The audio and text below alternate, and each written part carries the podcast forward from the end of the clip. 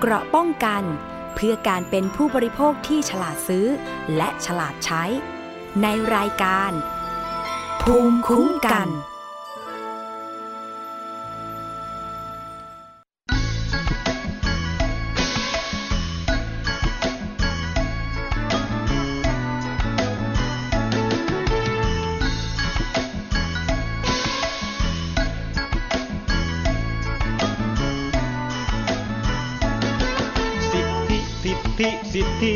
มาฟังสิทธิของผู้บริโภคพระราชบัญญัติคุ้มครองให้สิทธิกับพี่น้องเพื่อช่วยป้องกันการถูกองค์รัฐเอาเปรียบปัจจุบันผู้ผลิตสินค้ามีการนอกหน้าเพื่อการแข่งขันใช้กลยุทธ์ต่างๆล่อกันเพื่อสินค้าบริการเหล่านั้นเป็นที่สนใจของผู้ใช้บริการเพื่อให้ปลอดภัยในการใช้สินค้ารัฐบาลเลยออกมาให้สิทธิคุ้มครองตามพระราชบัญญัติดังนี้ผู้บริโภคพึงได้สิทธิทันทีจนฟังง่ายดีมีอยู่5ประการสิทธิข่าวสารรวมคำพันรนาคุณภาพที่ถูกต้อง2สิทธิอิสระให้เลือกหาสินค้าบริการที่ถูกต้อง3สิทธิที่จะได้รับความปลอดภัยในสินค้าถูกต้อง4สินค้าที่จะได้รับความเป็นธรรมในการทำสัญญา5สิทธิที่จะได้รับพิจารณาและชดเชยความเสียหาย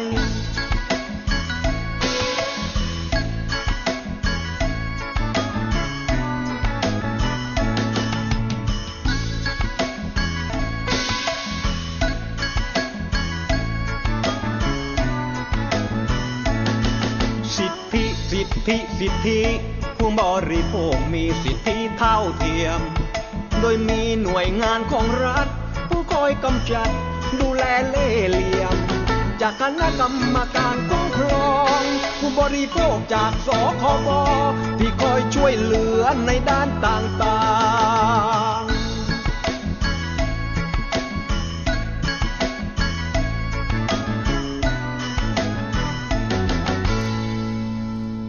สวัสดีค่ะคุณผู้ฟังคะขอต้อนรับเข้าสู่รายการภูมิคุ้มกันรายการเพื่อผู้บริโภคนะคะอยู่กับดิฉันชนาทิพย์ไพรพงศ์ค่ะทางไทย PBS Podcast ไม่ว่าจะเป็นเว็บไซต์หรือว่าแอปพลิเคชันนะคะแล้วก็นอกจากนั้นค่ะยังสามารถติดตามรับฟังผ่านสถานีวิทยุต่างๆที่เชื่อมโยงสัญญาณอยู่ในขณะนี้ด้วยนะคะจะสดหรือว่าย้อนหลังค่ะเราอยู่เป็นเพื่อนกันนะคะทุกเรื่องราวของผู้บริโภคไม่ว่าจะเป็นเรื่องดีๆหรือว่าเรื่องที่เป็นปัญหานะคะมาหาวิธีการแก้ไขปัญหากันซึ่งหน่วยงานที่พยายามนะคะรับเรื่องร้องเรียนแล้วก็รวมไปถึงพยายามแก้ไขปัญหาให้ผู้บริโภคเนี่ยก็มีอยู่หลายหน่วยงานภาครัฐก็อย่างเช่นสคบหรือสำนักงานคณะกรรมการคุ้มครองผู้บริโภคใช่ไหมคะอันนี้ก็รับทุกเรื่องเลยนะคะแต่ว่าถ้าเป็นด้านโทรคมนาคมก็โทรไปที่1200หมายเลขร้องเรียนของกสทช.นะคะหรือว่าตำรวจปคบ.ค่ะอันนี้ก็จะเป็นคดีเกี่ยวกับการคุ้มครองผู้บริโภคตำรวจปคบ.นะคะหมายเลขโทรศัพท์1135ค่ะแล้วนอกจากนั้นก็ยังมีมูลนิธิเพื่อผู้บริโภคด้วยนะคะวันนี้ค่ะเรามาติดตามประเด็นทั้งเรื่องของความคืบหน้านะคะเกี่ยวกับการติดเชื้อโควิด -19 นะคะเป็นข่าวไม่ค่อยดีสักเท่าไหร่หลังจากที่มีข่าวนะคะเกี่ยวกับคนต่างชาติที่เข้ามาในประเทศไทยซึ่งดูเหมือนว่าจะได้รับเอกสิทธิ์ทางการทูตด้วยนะคะที่ทำให้อาจจะหลุดรอดการตรวจคัดกรองการเข้าประเทศไปนะคะซึ่งมีอยู่2รายด้วยกันรายหนึ่งนั้นเป็นทหารอียิปต์อันเนี้ยคือตรวจตอนที่เขายังอยู่ในเมืองไทยใช่ไหมคะอยู่ที่สนามบินอุตภาวแล้วก็หลังจากนั้นคือพอเขาเดินทางกลับประเทศไปแล้วเนี่ยนะคะก็ปรากฏว่าผลตรวจออกมาทหารคนนี้ติดเชื้อโควิดนะคะทีนี้ก็ต้องเร่งสอบสวนโรคกันเห็นบอกว่าวันนี้นะคะวันที่14กรกฎาคมเนี่ยทางกรมควบคุมโรคได้ส่งเจ้าหน้าที่ลงพื้นที่ที่จังหวัดระยองไปในที่ที่ทหารนายนี้เนี่ยไปทั้งโรงแรมนะคะไปพักที่โรงแรมในจังหวัดระยองไปช้อปปิ้งที่ห้างสรรพสินค้าถึง2แห่งด้วยกันแล้วก็รวมสถานที่อื่นๆด้วยนะคะอีกรายนึงค่ะเป็นเด็กวัย9ขวบซึ่งเป็นหนึ่งในครอบครัวของทูตนะคะที่มาจากประเทศแถบแอฟริกาปรากฏว่าได้เอกสิทธิ์ทางการทูตเดินทางเข้ามาในไทยโดยไม่ต้องกักตัว นะคะแต่ว่าแทนที่จะอยู่ที่สถานทูตซึ่งเป็นอาณาบริเวณของเขาเรียกว่าเป็นของประเทศในแถบแอฟริกาคือถ้าสถานทูตเนี่ยนะคะก็คือจะเป็นอาณาบริเวณของประเทศนั้นๆใช่ไหมคะแต่ปรากฏว่าเด็กหญิงคนนี้ไปพักกับครอบครัวที่คอนโดแห่งหนึ่งย่านสุขุมวิทมีชาวเน็ตมากมายเลยไปค้นหาไปสืบเสาะหาว่าคอนโดแห่งหนึ่งย่านสุขุมวิทเนี่ยมันที่ไหนกันแน่มันคือที่ไหนนะคะได้คำตอบหรือยังเอ่ยคือทุกคนก็สะท้อนความคิดเห็นทางสื่อสังคมออนไลน์หรือว่าทางข่าวสารต่างๆมากมายว่าการที่ไม่ให้ข้อมูลข้อเท็จจริงเนี่ยทำให้ประชาชนหวาดกลัวโดยเฉพาะเห็นบอกว่าชาวจังหวัดระยองเนี่ยนะคะหวาดกลัวกันทางหน่วยงานที่เป็นศูนย์ประสานงานของสบคเนี่ยเห็นบอกว่าวันนี้นะคะจะมีการจัดเจ้าหน้าที่ลงพื้นที่แล้วก็ตั้งจุดตรวจใครที่ไม่สบายใจว่าตัวเองจะเสี่ยงติดเชื้อโควิด -19 หรือเปล่าจะไปตรวจโควิด -19 ก็ได้นะคะอันนี้คิดว่านี่น่าจะมีการกระจายข้อมูลข่าวสารผ่านทางหลายๆช่องทางแล้วล่ะนะคะแต่ทีนี้ในเรื่องของการสอบสวนโรคค่ะกรมควบคุมโรคนะคะเร่งสอบสวนโรคกรณีที่เด็กหญิงที่มากับครอบครัวทูตตรวจพบการติดเชื้อโควิด -19 และเข้ารับการรักษาที่โรงพยาบาลแห่งหนึ่งในกรุงเทพและจากการค้นหาผู้สัมผัสใกล้ชิดพบว่ามีผู้ติดเชื้อโควิด -19 เพิ่มเติมที่มากับเที่ยวบินเดียวกันกับเด็กหญิงวัย9ขวบคนนี้11คนขณะนี้ทุกคนเข้ารับการรักษาตัวที่โรงพยาบาลแล้วนะคะคือตอนแรกเนี่ยเด็กหญิงคนนี้ไปรักษาตัวที่โรงพยาบาลเอกชนแต่ปรากฏว่าตอนนี้ได้ย้ายไปรักษาตัวที่โรงพยาบาลของรัฐแล้วนะคะนายแพทย์สุวรรณชัยวัฒนายิ่งเจริญชัยค่ะอธิบดีกรมควบคุมโรคกล่าวถึงกรณีที่เด็กหญิง9ปีที่มากับครอบครัวทูตและป่วยเป็นโรคโควิด -19 ว่าได้มอบหมายให้กองระบาดวิทยาสถาบันป้องกันควบคุมโรคเขตเมืองเร่งดำเนินการสอบสวนโรคและรายละเอียดเพิ่มเติมทันทีค่ะซึ่งปฏิบัติตามขั้นตอนและมาตรฐานการเดินทางเข้าไทยผลตรวจทุกคนไม่พบเชื้อที่ประเทศต้นทางและเดินทางมาไทยเมื่อวันที่10กรกฎาคมเจ้าหน้าที่เก็บตัวอย่างส่งตรวจทางห้องปฏิบัติการซ้ำผลตรวจพบว่าเด็กหญิงนั้นติดเชื้อโควิด -19 1 คนจึงรับตัวเข้ารักษาที่โรงพยาบาลนะคะมาดูเที่ยวบินที่ผู้ป่วยเด็กหญิงรายนี้เดินทางมาค่ะมีผู้โดยสารทั้งหมด245คนซึ่งทุกคนเข้ากักตัวในสถานที่ที่รัฐจัดไว้ให้และพบว่ามีผู้เข้าเกณฑ์เฝ้าระวังสอบสวนโรค47คนในจำนวนนี้ตรวจพบเชื้อโควิด -19 อีก11คนรวมเด็กหญิงเป็น12คนนะคะและมีการส่งต่อเข้ารับการรักษาตัวในโรงพยาบาลของกรุงเทพมหานครสมุทรปราการและฉะเชิงเทราอันนี้ก็อยู่ในโรงพยาบาลเนาะก็มั่นใจว่าไม่น่าจะออกมาข้างนอกแล้วล่ะนะคะนอกจากนี้ค่ะทีมเฝ้าระวังสอบสวนเคลื่อนที่เร็วยังได้สอบสวนโรคเพิ่มเติมในที่พำนักของครอบครัวของผู้ป่วยก่อนจะทราบผลตรวจโดยค้นหาผู้สัมผัสใกล้ชิดและกลุ่มเสี่ยงโดยการตรวจสอบกล้องวงจรปิดขณะนี้ยังไม่มีผู้ติดเชื้อเพิ่มเติมคือทางสบคบอกว่าทางสบคจะไม่เปิดเผยสถานที่ที่ผู้ติดเชื้อโควิด -19 เข้าพักหรือเดินทางไปแต่ว่าประชาชนก็บอกว่าถ้าไม่เปิดเผยเนี่ยแล้วเกิดการระบาดขึ้นมาอย่างรุนแรงเพราะว่าเขาไม่รู้ตัวว่าเขาอยู่ในสถานที่ที่เสี่ยงที่มีผู้ติดเชื้อโควิดไปพักอาศัยหรือเดินทางไปเนี่ยแล้วจะทำอย่างไรเพราะฉะนั้นคุณผู้ฟังคิดว่าการเปิดเผยชื่อสถานที่เป็นผลดีหรือผลเสียคือในแง่ของห้างสรรพสินค้าเนี่ยเขาอาจจะกลัวว่าประชาชนจะหวาดกลัวจนไม่กล้าเข้าไปใช้บริการทำให้สูญเสียรายได้ใช่ไหมคะแต่ว่าอีกแง่หนึ่งคือถ้ามีการ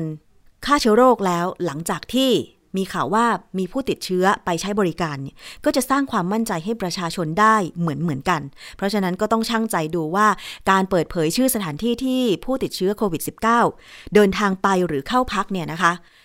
น่าจะเป็นผลดีมากกว่านะดิฉันว่านะคะประชาชนจะได้ระวังตัวคือถ้าเกิดใครเดินทางไปห้างในวันนั้นแล้วก็ผู้ติดเชื้อโควิดเดินทางไปวันนั้นเนี่ยจะได้เข้าไปกักกันตัวใช่ไหมคะจะได้ไปตรวจให้มันสบายใจว่าติดหรือไม่ติดอะไรอย่างเงี้ยนะคะ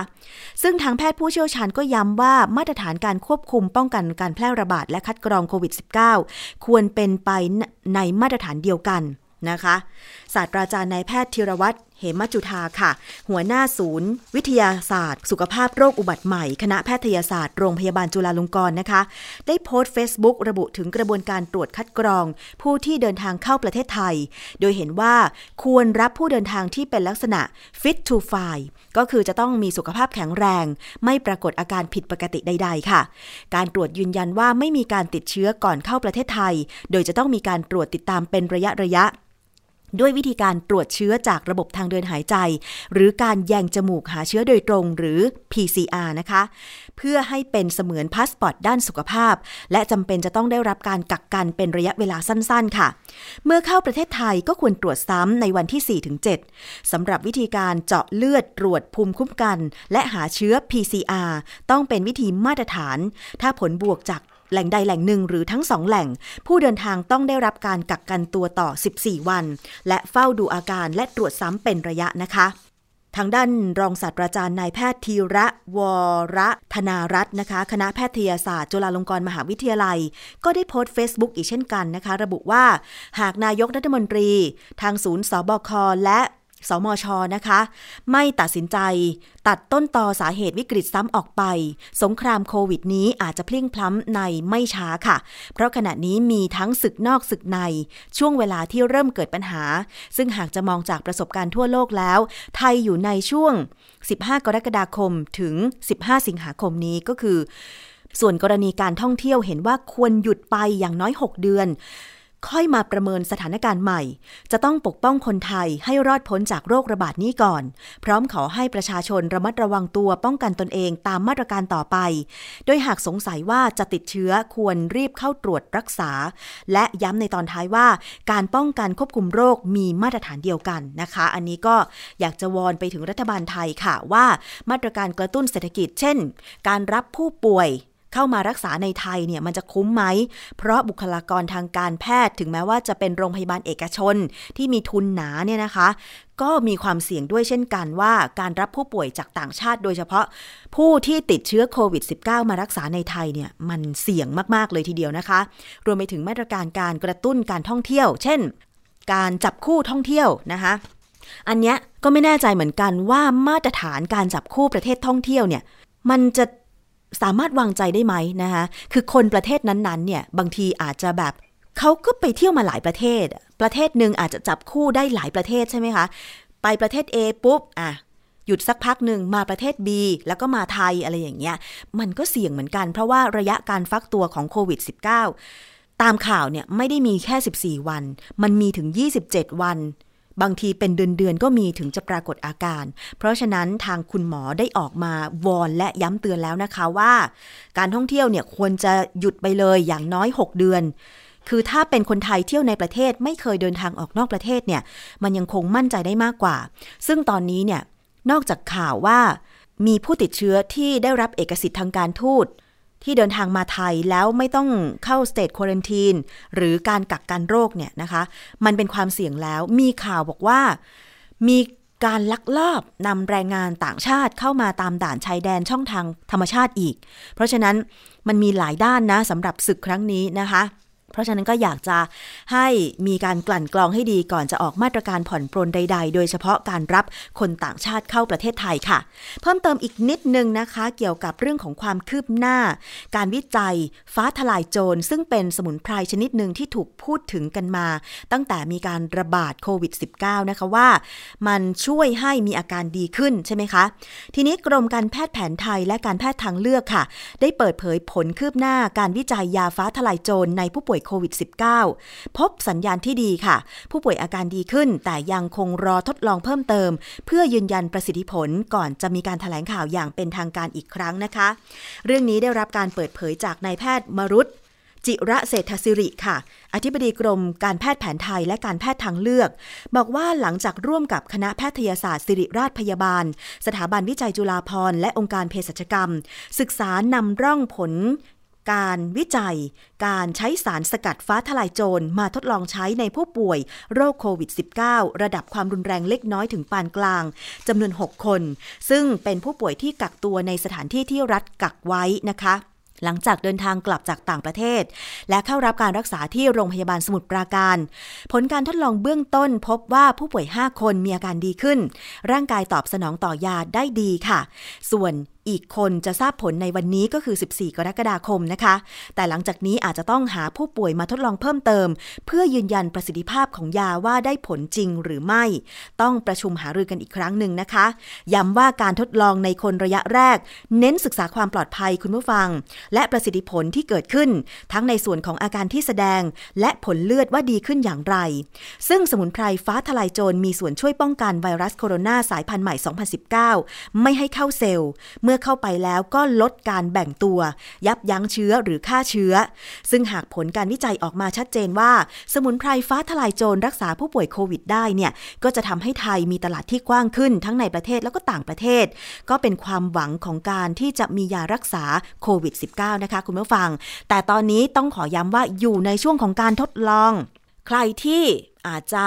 มีความคิดว่าจะไปซื้อสมุนไพรฟ้าทะลายโจรมากินเพื่อป้องกันการติดเชื้อเนี่ยอันนี้ไม่มีผลในการป้องกันนะคะมันมีผลในการรักษาอาการไข้อาการหลังจากที่เจ็บป่วยแล้วและต้องอยู่ในความควบคุมของแพทย์แผนไทยและผู้เชี่ยวชาญเท่านั้นค่ะคุณผู้ฟังเพราะว่ามันมีขนาดของยาที่จะได้รับด้วยว่าแต่ละคนนั้นเนี่ยนะคะจะได้รับปริมาณที่เหมาะสมเนี่ยควรเป็นเท่าไหร่ไม่ควรซื้อมากินเองหรือคำแนะนำที่ดิฉันเคยสัมภาษณ์เภสัชกรและคุณหมอสำหรับการกินสมุนไพรฟ้าทะลายโจรเนี่ยนะคะหลังจากมีไข้ถ้าสมมุติว่าไม่หายจริงๆกินยาแผนปัจจุบันแล้วยังไม่มีอาการดีขึ้นถ้าจะกินสมุนไพรฟ้าทะลายโจรเนี่ยให้กินได้ต่อ2วันเท่านั้นแล้วก็หยุดถ้าไม่หายก็ต้องไปพบแพทย์ใหม่นะคะอย่ากินฟ้าทะลายโจรเป็นเวลานานๆเพราะว่าตับและไตของเราก็ต้องกำจัดทิ้งอยู่ดีนะคะการจะกินยาไม่ว่าจะเป็นแผนปัจจุบันหรือสมุนไพรต้องอยู่ในความควบคุมของผู้เชี่ยวชาญก็คือแพทย์แผนปัจจุบันแพทย์แผนไทยและเภสัชกรด้วยนะคะเพราะว่าแต่ละคนเนี่ยควรได้รับขนาดยาที่ต่างกันค่ะคุณผู้ฟังอีกเรื่องนึงนะคะเรามาตามกันค่ะคุณผู้ฟังมีการหลอกซื้อขายทองทางออนไลน์นะคะคือจากที่มีการปรากฏเป็นข่าวเกี่ยวกับมีคนหนึ่งชื่อจีจี้ปีโป้หรือนายธีรชัยคงทองแล้วก็บอกว่าตัวเองเป็นเจ้าของร้านเพชรทองศิวาลัย Facebook Live สดนะคะคือขายสดๆเลยขายทองรูปพรรณแต่ปรากฏว่าผู้ที่ CF ไปซื้อไปเนี่ยนะคะผ่านทาง Facebook เนี่ยโดนหลอกนะเรื่องมาปรากฏทีหลังเพราะว่ามีการโฆษณาว่าขายทองราคาต่ำกว่าท้องตลาดพอมีคนซื้อไปจริงเนี่ยปรากฏทองไม่ได้น้ำหนักตามที่โฆษณานะคะซื้อมา 30,000 เอาไปให้ร้านทองดูปรากฏว่าเหลือทองคุณภาพแค่ 6,000 บาทเท่านั้นอันนี้ก็เป็นความเดือดร้อนของผู้บริโภคเหมือนกันนะคะกรณีที่มีการไลฟ์สดขายทองรูปพรรณเนี่ยซึ่งสินค้าทองเนี่ยถ้าเป็นดิฉันนะดิฉันไปซื้อที่ร้านขายทองดิฉันไม่เคยไปซื้อทองจากการ Facebook Live หรือขายสดแบบนี้เลยแต่ทีนี้ตอนนี้เนี่ยเห็นบอกว่าผู้เสียหายและทนายความเนี่ยนะคะได้เข้าแจ้งความหลายสิบรายแล้วนะคะให้เอาผิดกับนายธีรชัยคงทองหรือจีจี้ปีโป้กรณีไลฟ์สดหลอกขายทองรูปพรรณคุณภาพต่ำกว่าที่โฆษณาผ่านทาง Facebook ซึ่งวันนี้ดิฉันจะมาพูดคุยกับท่านหนึ่งซึ่งเป็นผู้บริโภคที่เคยดูการ Facebook Live ของ Gigi Pipo แล้วเห็นบอกว่าเคยซื้อหรือเคยเกือบซื้ออะไรสักอย่างนี่แหละ เราลองมาพูดคุยกันนะคะขอตั้งชื่อนามสมมุติละกันนะคะคุณก๊อฟละกันนะคะนามสมมุติคุณก๊อฟสวัสดีค่ะสวัสดีค่ะคุณก๊อฟเล่าให้ฟังหน่อยทำไมถึงไปสนใจการไลฟ์ขายทองทาง Facebook Live ของคุณ Gigi Pipoค่ะบังเอิญชอบนอนดึกอยู่แล้วนะคะช่วงหนึ่งก็คือจะมีทางเพื่อนๆนะคะจะมีแชร์ทั้งกลุ่มหรือว่าแชร์แบบสาธารณะค่ะแล้วปรากฏว่าด้วยคาแรคเตอร์ของคุณที่เอ่ยนามเนี่ยค่ะท่านเนี้ยคือคาแรคเตอร์ของเขาคือน่าสนใจในการไลฟ์สดในการขายทองขายเพชรของเขาอะค่ะคือน่าสนใจมากด้วยความที่หนึ่งเสื้อผ้าหน้าผมการแต่งกายนะคะถ้าคนที่เคยเห็นน้องท่านเนี้ยน้องผู้ชายท่านเนี้ยไลฟ์สดก็คือต้องหยุดดูอะค่ะ คือดูได้เป็นชั่วโมงแล้วกรรมวิธีในการที่เขาไลฟ์สดหรือว่าขายของอะขายทองขายเพชรเนี่ยค่ะคือน่าสนใจมากจะมีลดแลกแจกแถมใครที่แชร์โพสต์เป็นสาธารณะหรือว่ากี่กลุ่มต่างๆเนี่ยคือเขาจะดึงจุด พอยต์ที่แบบคนอยากคนได้คือทุกคนคืออยากได้ทองหรือว่าได้เพชรที่มูลค่าถูกและคุณภาพดีอยู่แล้วมันเป็นสิ่งจูงใจให้ผู้บริโภคอะยอมรับว่าตัวเองก็เป็นหนึ่งในที่ CF แต่ว่า CF ไม่ทันเขาจะ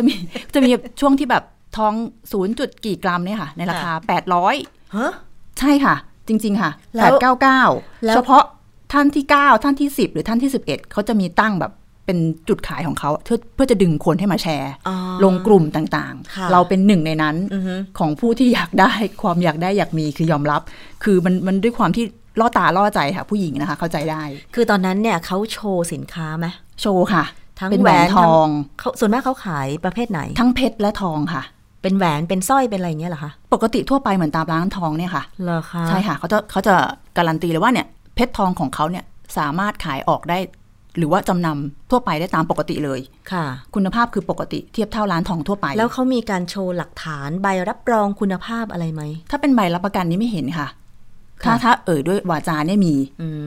สามารถคือมาแลกเปลี่ยนซื้อขายได้ปกติตามร้านทั่วไป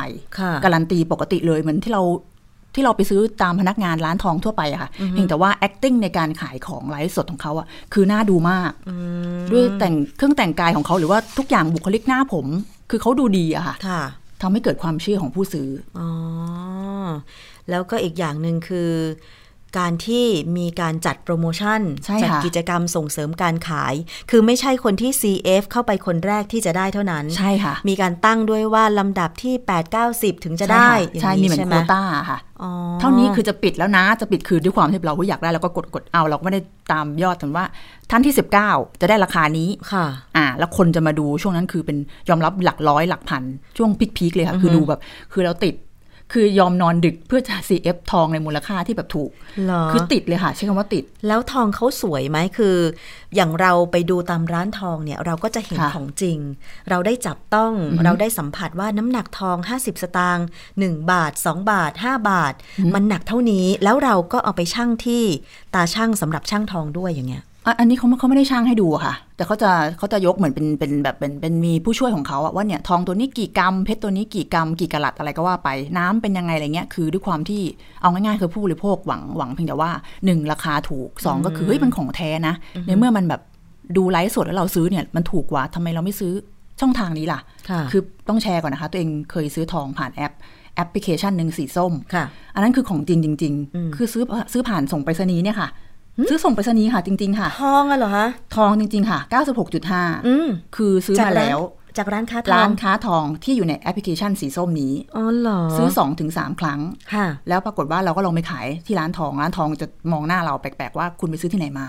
เราก็ใจหายละครั้งแรกนะคะแล้วเราก็ถามเขาว่าโทษนะคะคือซื้อทอง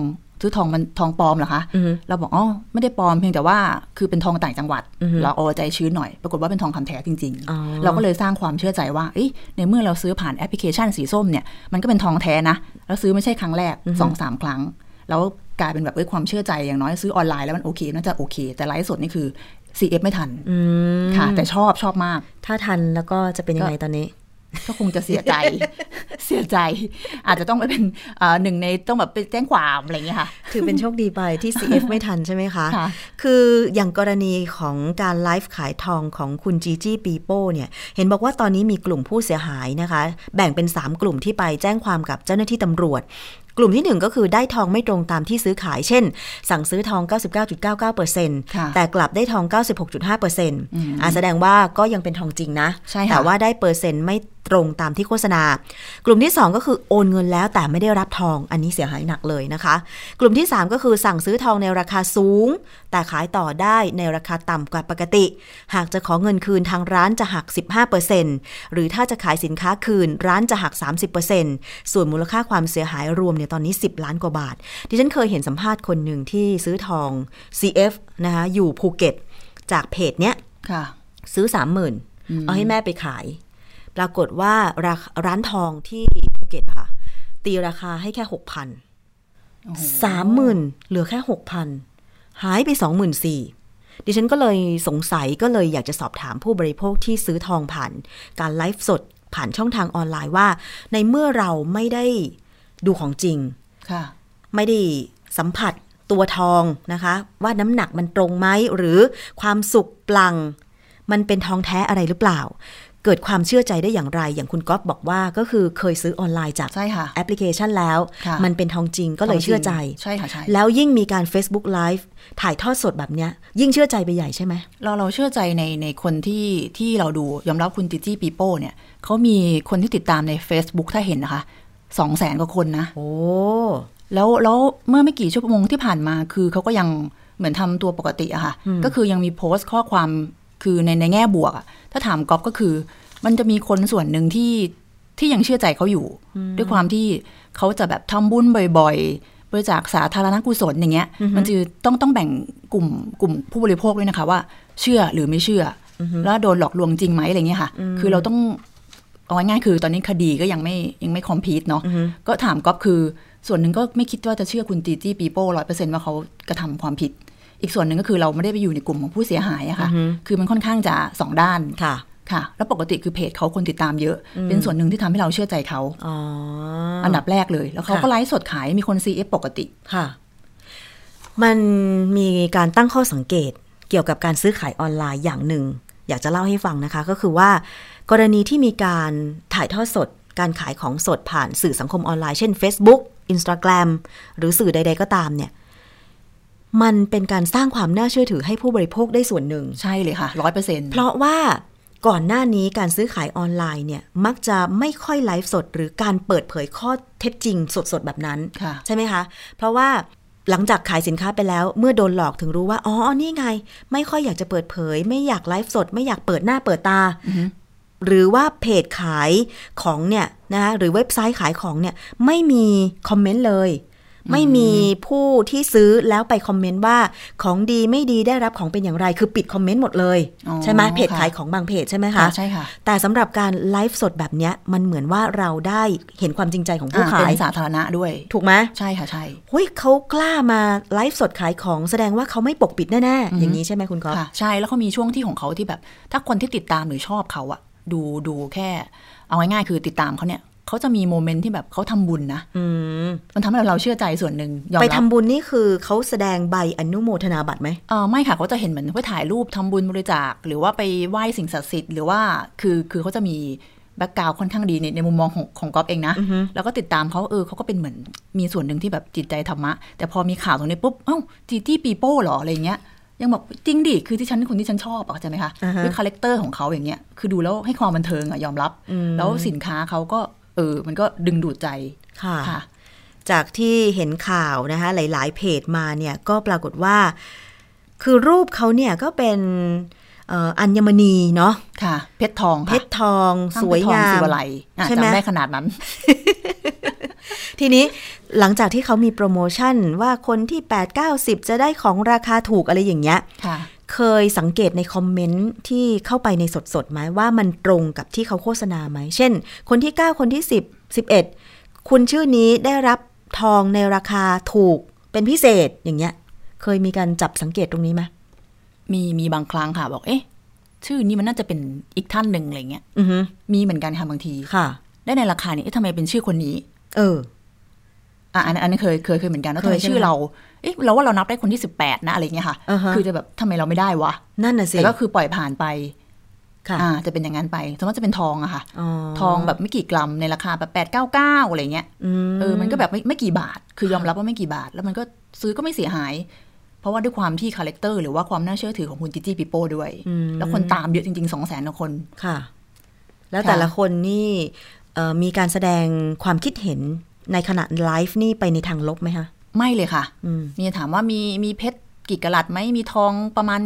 หนักเท่านี้ไหมในราคาเท่านี้จะเป็นทางด้านซื้อขายมากกว่าถ้าแบบถ้ามีในแนวแบบกัดจิกก็คือเขาจะแบบบล็อกเลยฉันจะบล็อกเลยอะไรอย่างเงี้ยจะเป็นอย่างนั้นไปพูดไม่ดีเหรออะไรเงี้ยก็จะเป็นแบบเหมือนสไตล์ที่เขาแบบสนุกสนานนี่ค่ะก็บล็อกเลยไม่ให้เข้ามาในเพจนี้อีกเลยอย่างนี้บอกถ้าเป็นอย่างนี้นะอะไรอย่างนี้คืออันนั้นคือแล้วแต่นะคะคือเป็นเพื่อความบันเทิงไงเราคิดว่าเขาพูดปกติเพื่อแบบความบันเทิงเงี้ยค่ะแต่ส่วนมากจะเป็นเรื่องซื้อขายมากกว่าค่ะอันนี้ก็คือประสบการณ์ตรงจากผู้บริโภคนะคะที่เคยติดตามการ Facebook Live ขายทองของคุณจีจี้ปีโป้นะคะแล้วเกือบจะ CF ได้แล้วล่ะเสียดาย ไม่งั้นจะขอดูทองสักหน่อยว่าเป็นอย่างไรนะคะยังมีบุญอยู่คือตอนนี้อยู่ในช่วงของการที่ผู้เสียหายหลายๆกลุ่มนะคะได้ไปแจ้งความที่ตำรวจบก.ปคบ.โดยมีทนายความก็คือคุณหัตยาอั้นเด้งเนี่ยนะคะพร้อมกับนายอาคินขอสงวนนามสกุลเป็นตัวแทนผู้เสียหายกว่า10รายนำเอกสารหลักฐานเข้าแจ้งความค่ะกับพันตำรวจโทปริญญาปาละรองผู้กำกับการสอบสวนกองกำกับการ1บก.ปคบ.นะคะ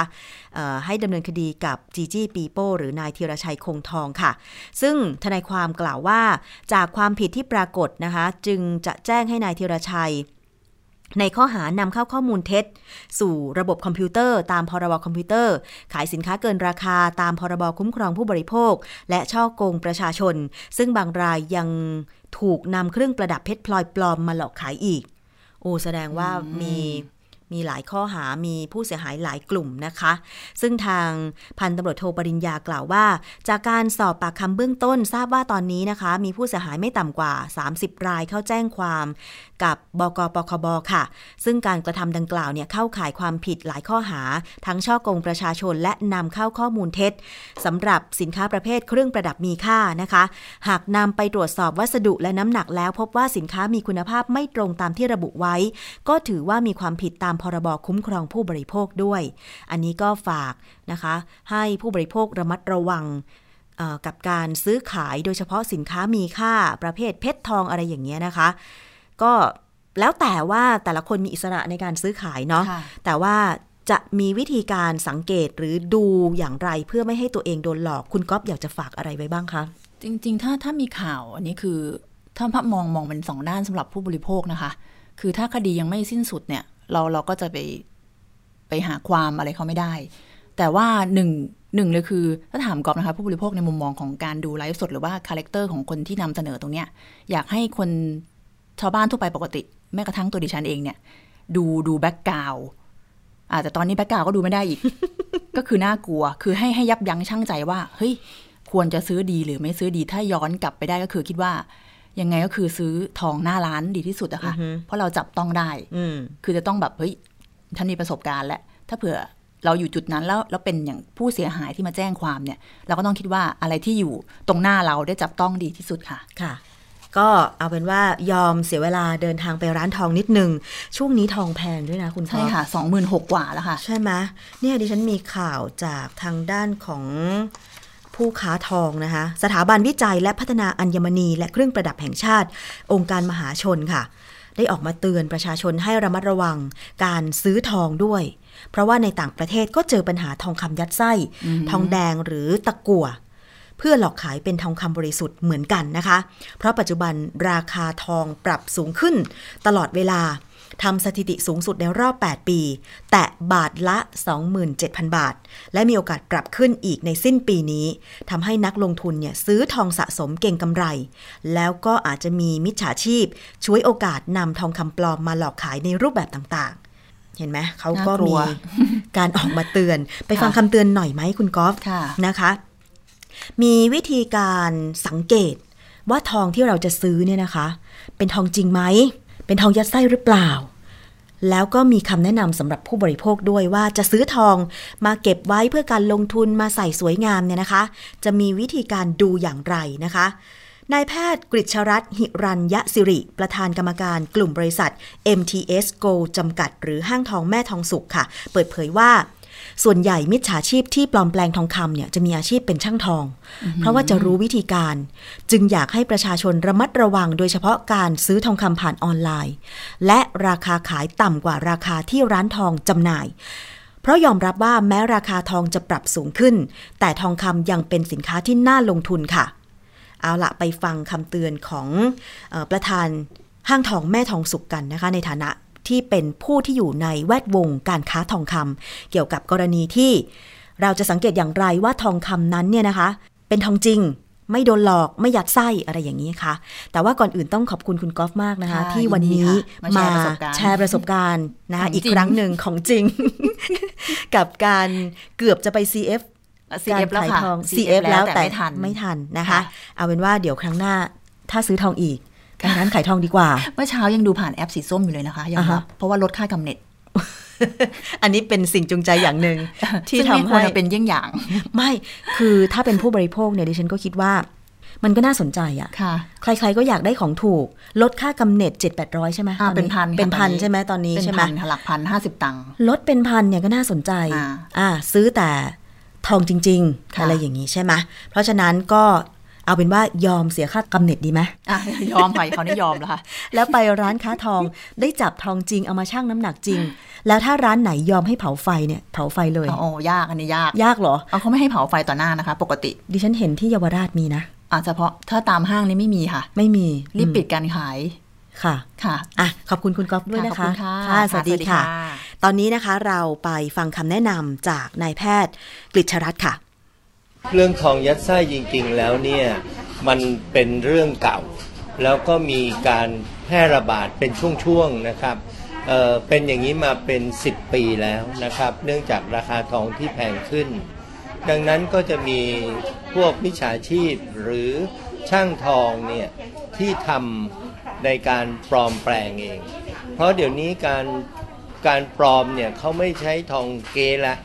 เขาใช้ทองยัดไส้เนื่องจากการที่ใช้ทองยัดไส้เนี่ยถ้าคนไม่เชี่ยวชาญเนี่ยก็จะหลุดแล้วก็สามารถหลอกขายได้งวดหนึ่งเขาก็ขายส่วนใหญ่ก็จะใช้ทองขนาดตั้งแต่1 บาทถึง2 บาทส่วนใหญ่ขนาดที่อยากทำที่ชอบทำกันก็คือ2 บาทเพราะว่าพอเวลาโกงแล้วขายได้เนี่ยเขาก็จะได้เงินค่อนข้างเยอะหน่อย2 บาทขายทีหนึ่งเนี่ยต่อเส้นเขาก็จะได้เดี๋ยวนี้บาทละ 26,000 กว่าเขาก็ได้ประมาณ 5-6 หมื่นฉะนั้นโดยภาพรวมเนี่ยก็มีการทำแบบนี้เนี่ยมา10 กว่าปีแล้วนะครับแล้วก็มีการระบาดเป็นช่วงๆโดยเฉพาะอย่างยิ่งมักจะนำไปหลอกขายตามร้านทองขนาดเล็กหรือไปตกทองหรือว่าจะเป็นช่วงที่มาขายตามเขาเรียกว่าตามปริมณฑลหรือตามต่างจังหวัดนะครับคราวนี้กลุ่มพวกนี้โดยส่วนใหญ่แล้วต้องบอกว่าเราเคยจับได้เป็นแก๊งซึ่งเป็นพวกช่างทองนะครับแล้วก็ตั้งหมายความว่าทำโกงเป็นล่ำเป็นสันนะครับก็เคยจับไปได้พอจับทีหนึ่งก็หายไปช่วงหนึ่งแล้วก็เดี๋ยวก็กลับมาใหม่โดยเฉพาะในภาวะที่เศรษฐกิจไม่ดีส่วนใหญ่คนที่โกงเนี่ยจะเป็นช่างทองนะครับโดยเฉพาะอย่างยิ่งในบริษัทหรือช่างทองที่ไม่ได้มีมาตรฐานไม่มีระบบควบคุมภายในที่ดีเนี่ยก็จะทำให้การโกงหรือการปลอมแปลงแบบนี้ทำได้อยู่เรื่อยๆนะครับคราวนี้วิธีการที่เขาโกงหรือปลอมแปลงเนี่ยก็คือส่วนใหญ่จะยัดไส้โดยมากจะยัดเป็นซิลเวอร์หรือเงินนะฮะหรือไม่งั้นก็จะเป็นเรื่องของทองแดงนะครับซึ่งการยัดด้วยตรงนี้เนี่ยวิธีการสังเกตจากประชาชนทั่วไปเนี่ยผมคิดว่าถ้าไม่เชี่ยวชาญจะยากแต่ว่าเราก็จะแนะนำเข้าคร่าวก่อนว่า 1. สำหรับประชาชนทั่วไปถ้าซื้อเนี่ยซื้อจากร้านค้าทองเป็นหลักนะครับเพราะว่าร้านค้าทองเนี่ยเขาต้องรับผิดชอบนะครับฉะนั้นตรงนี้ซื้อจากร้านทองที่มีชื่อเสียงได้มาตรฐานในบริเวณบ้านท่านซึ่งตอนนี้ก็มีอยู่เยอะนะครับอันที่สองการดูจากสิ่งที่จะยัดไส้เนี่ย1ขนาดมักจะใหญ่กว่าปกตินะครับเพราะว่าสิ่งที่ยัดเนี่ยเป็นซิลเวอร์ถ้าไม่ใช่ทองคำแล้วเนี่ยมันก็จะใหญ่กว่าปกติอันที่1อันที่2ตัวน้ำหนักเนี่ยมักจะไม่ตรงมากนักนะฮะแต่ว่าถ้าทำจากช่างเนี่ยน้ำหนักมันจะตรงเลยเช่น2 สลึง1 บาทหรือ2 บาทแต่สิ่งที่สังเกตได้ก็คือความสมส่วนบางทีตัดต่อด้วยหัวนะครับหัวปลายที่เป็นตะขอเนี่ยเขาก็จะตัดต่อแล้วก็ตัวเป็นตัวปลอมแต่ปลายตรงหัวเนี่ยเป็นของจริงอันนี้ก็เป็นการดูว่า1ไม่ได้สัดส่วนสมดุลกันเช่นตัวสร้อยเนี่ยเป็นตัวสร้อยขนาด2 บาทแต่หัวเนี่ยเป็นขนาด2 สลึงมันไม่สมส่วนกันพูดง่ายๆอย่างนั้นนะครับ อันที่สามเนี่ยเราจะเห็นได้ว่าทองที่ยัดไส้เนี่ย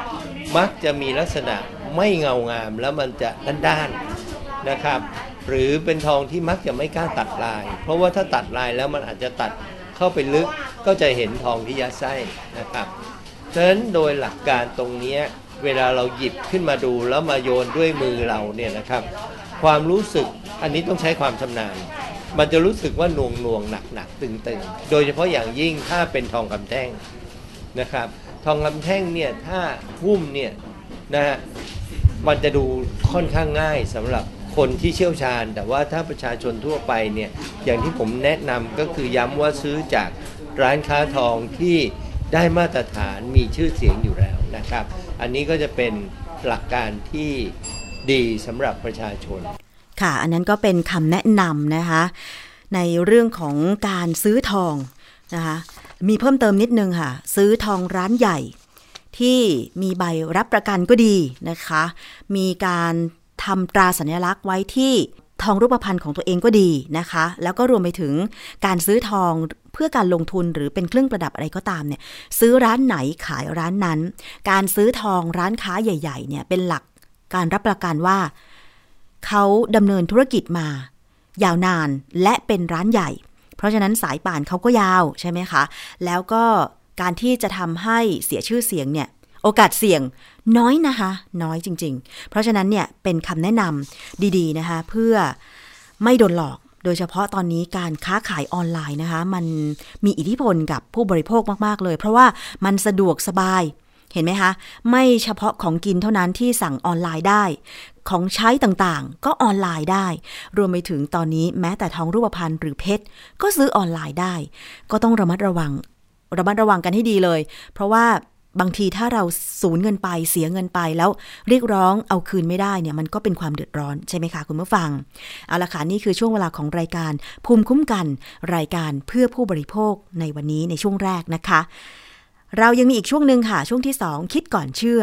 กับดร.แก้วกังสดาลอำไพนักพิษวิทยานะคะวันนี้ดิฉันจะคุยกับอาจารย์แก้วในเรื่องของถ้าเกิดว่ามีอาการไอเป็นหวัดไม่หายสักทีไปหาหมอกินยาก็แล้วไม่หายถ้าจะไปร้องขอให้คุณหมอฉีดยามันจะมีความเสี่ยงอะไรหรือเปล่าไปฟังก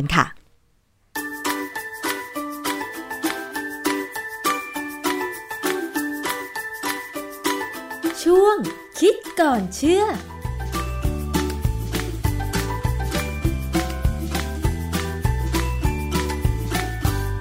เข้าสู่ช่วงคิดก่อนเชื่อกับดร.แก้วกังสดาลอำไพนักพิษวิทยากับดิฉันชนาธิป ไพรพงศ์นะคะคุณผู้ฟัง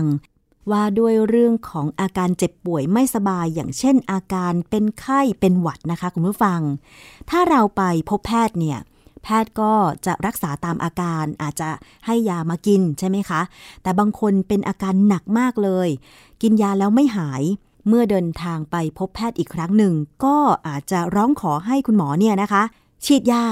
เพื่อหวังว่าจะได้หายเร็วๆใช่ไหมคะแต่ทีนี้มันจะมีผลดีผลเสียอะไรอย่างไร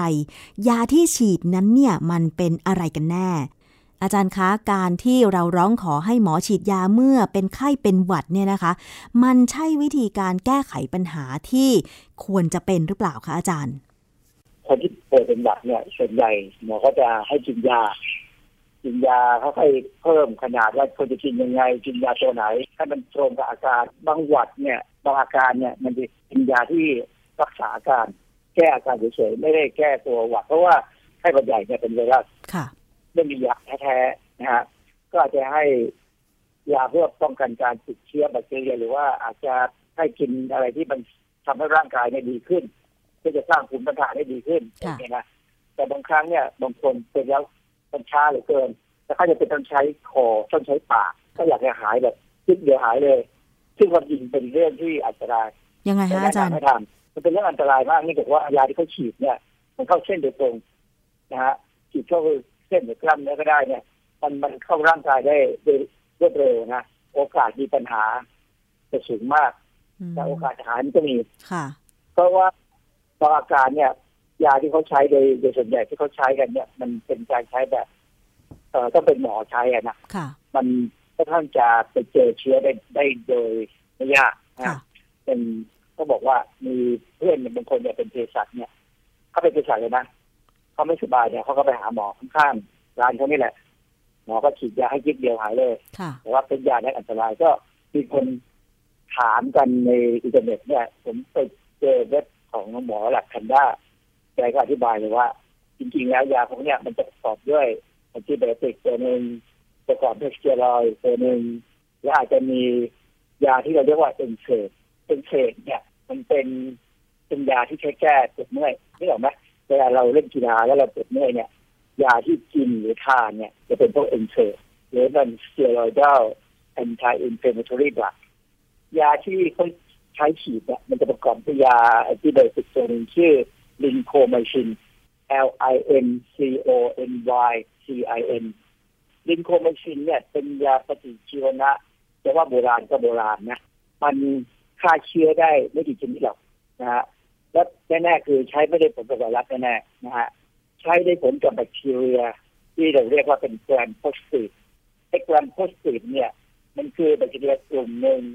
ซึ่งเวลานักวิทยาศาสตร์เนี่ยเขาย้อมสีมันเนี่ยเขาจะใช้สารตัวหนึ่งจะเรียกว่าคริสตัลไวโอเลตสีม่วงเนี่ยย้อมมันจะติดสีดีมากเลยเพราะว่าผนังเซลล์มันเนี่ยจะสามารถจับกับตัวคริสตัลไวโอเลตและอดินสีในชนิดอีกชนิดหนึ่งกลุ่มหนึ่งเรียกว่าแกรมเนกาทีฟคือจะย้อมไม่ติดสี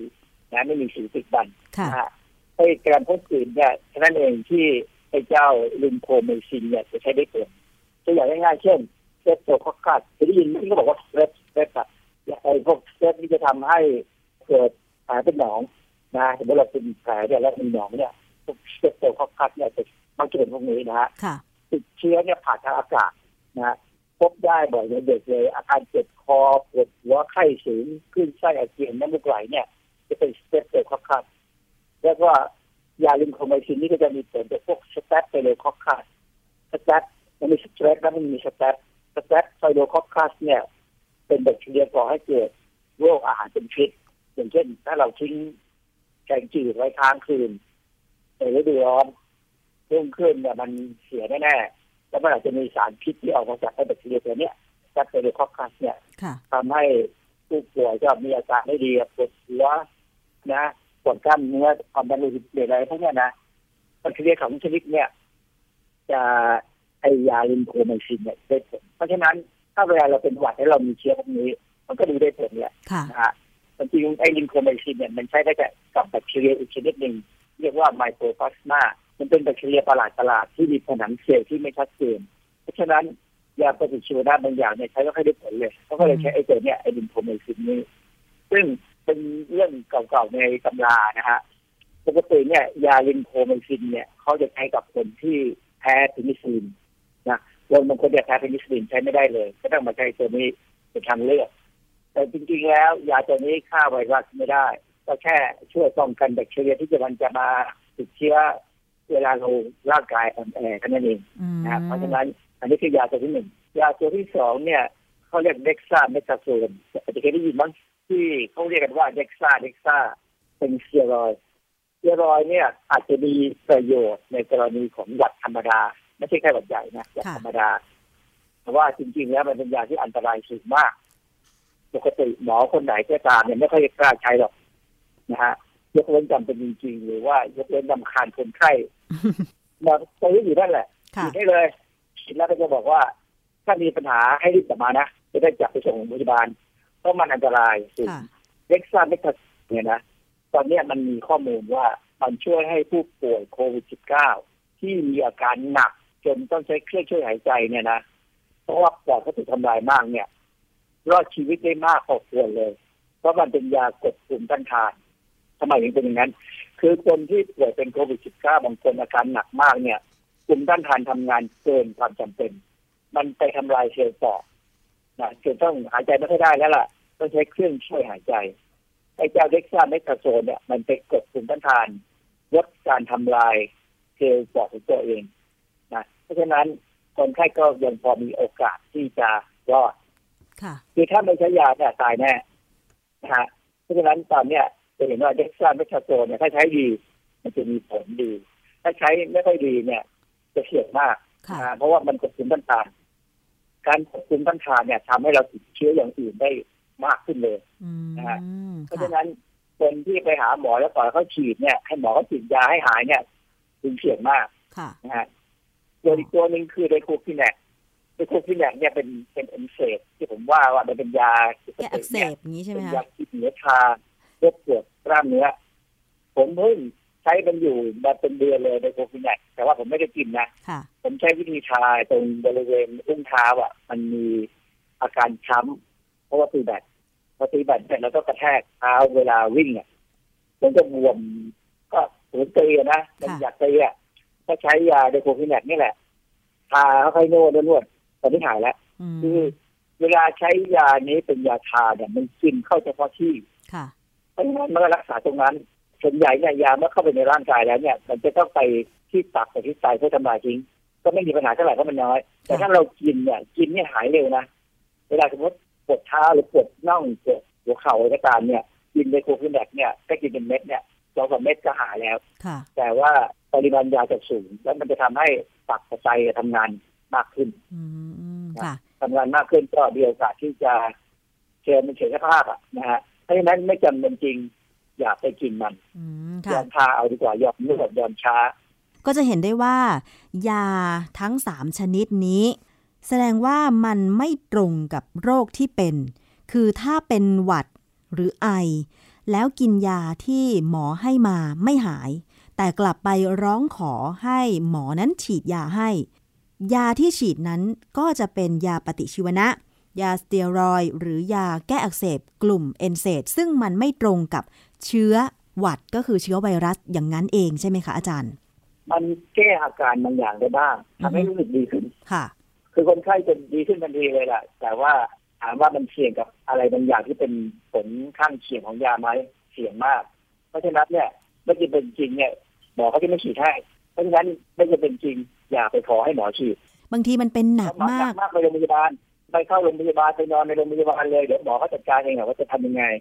คือคนไข้บางคนเนี่ยบางทีเป็นหวัดคือไปหาหมอแล้วหมอที่ดีเนี่ยเขาจะไม่ค่อยให้ยาแต่บางคนมีความรู้สึกว่าหมอไม่เก่งหมอก็เลยฉีดวิตามินให้เลยค่ะก็เท่านั้นเองวิตามินกินไม่ได้ฉีดก็ได้ถ้าฉีดได้แล้วบางครั้งมันหายด้วยความรู้สึกว่าหมอดูแลนะเพราะฉะนั้นเป็นหวัดเนี่ยจริงๆแล้วที่สิ่งที่ต้องทำคือพักผ่อนก็ทำได้แต่ว่าถ้าทำงานก็ต้องพยายามอย่าทำงานหนักมากแล้วพยายามต้องนอนให้ได้เลยบางคนไม่ค่อยนอนนะใช่ไหมบางคนทำงานหามรุ่งหามค่ำจนร่างกายมันไม่ไหวอ่ะเพราะถ้าเราอ่อนแอเมื่อไหร่เนี่ยนะโอกาสเป็นหวัดเนี่ยจะสูงมาก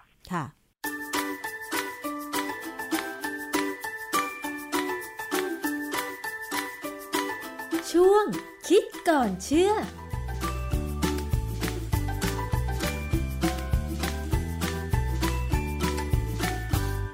ค่ะและนั่นก็คือคิดก่อนเชื่อกับดร.แก้วกังสดาลอำไพนะคะฟังกันก่อนที่จะเชื่ออะไรง่ายๆนะคะคุณผู้ฟังเพราะบางทีนั้นเนี่ยมันก็อาจจะเป็นข้อมูลวิทยาศาสตร์อย่างเช่นเรื่องของอาการเจ็บป่วยเป็นไข้เป็นหวัดไม่สบายใครจะไปคิดว่าถ้าสมมุติเราร้องขอให้หมอฉีดยาเนี่ย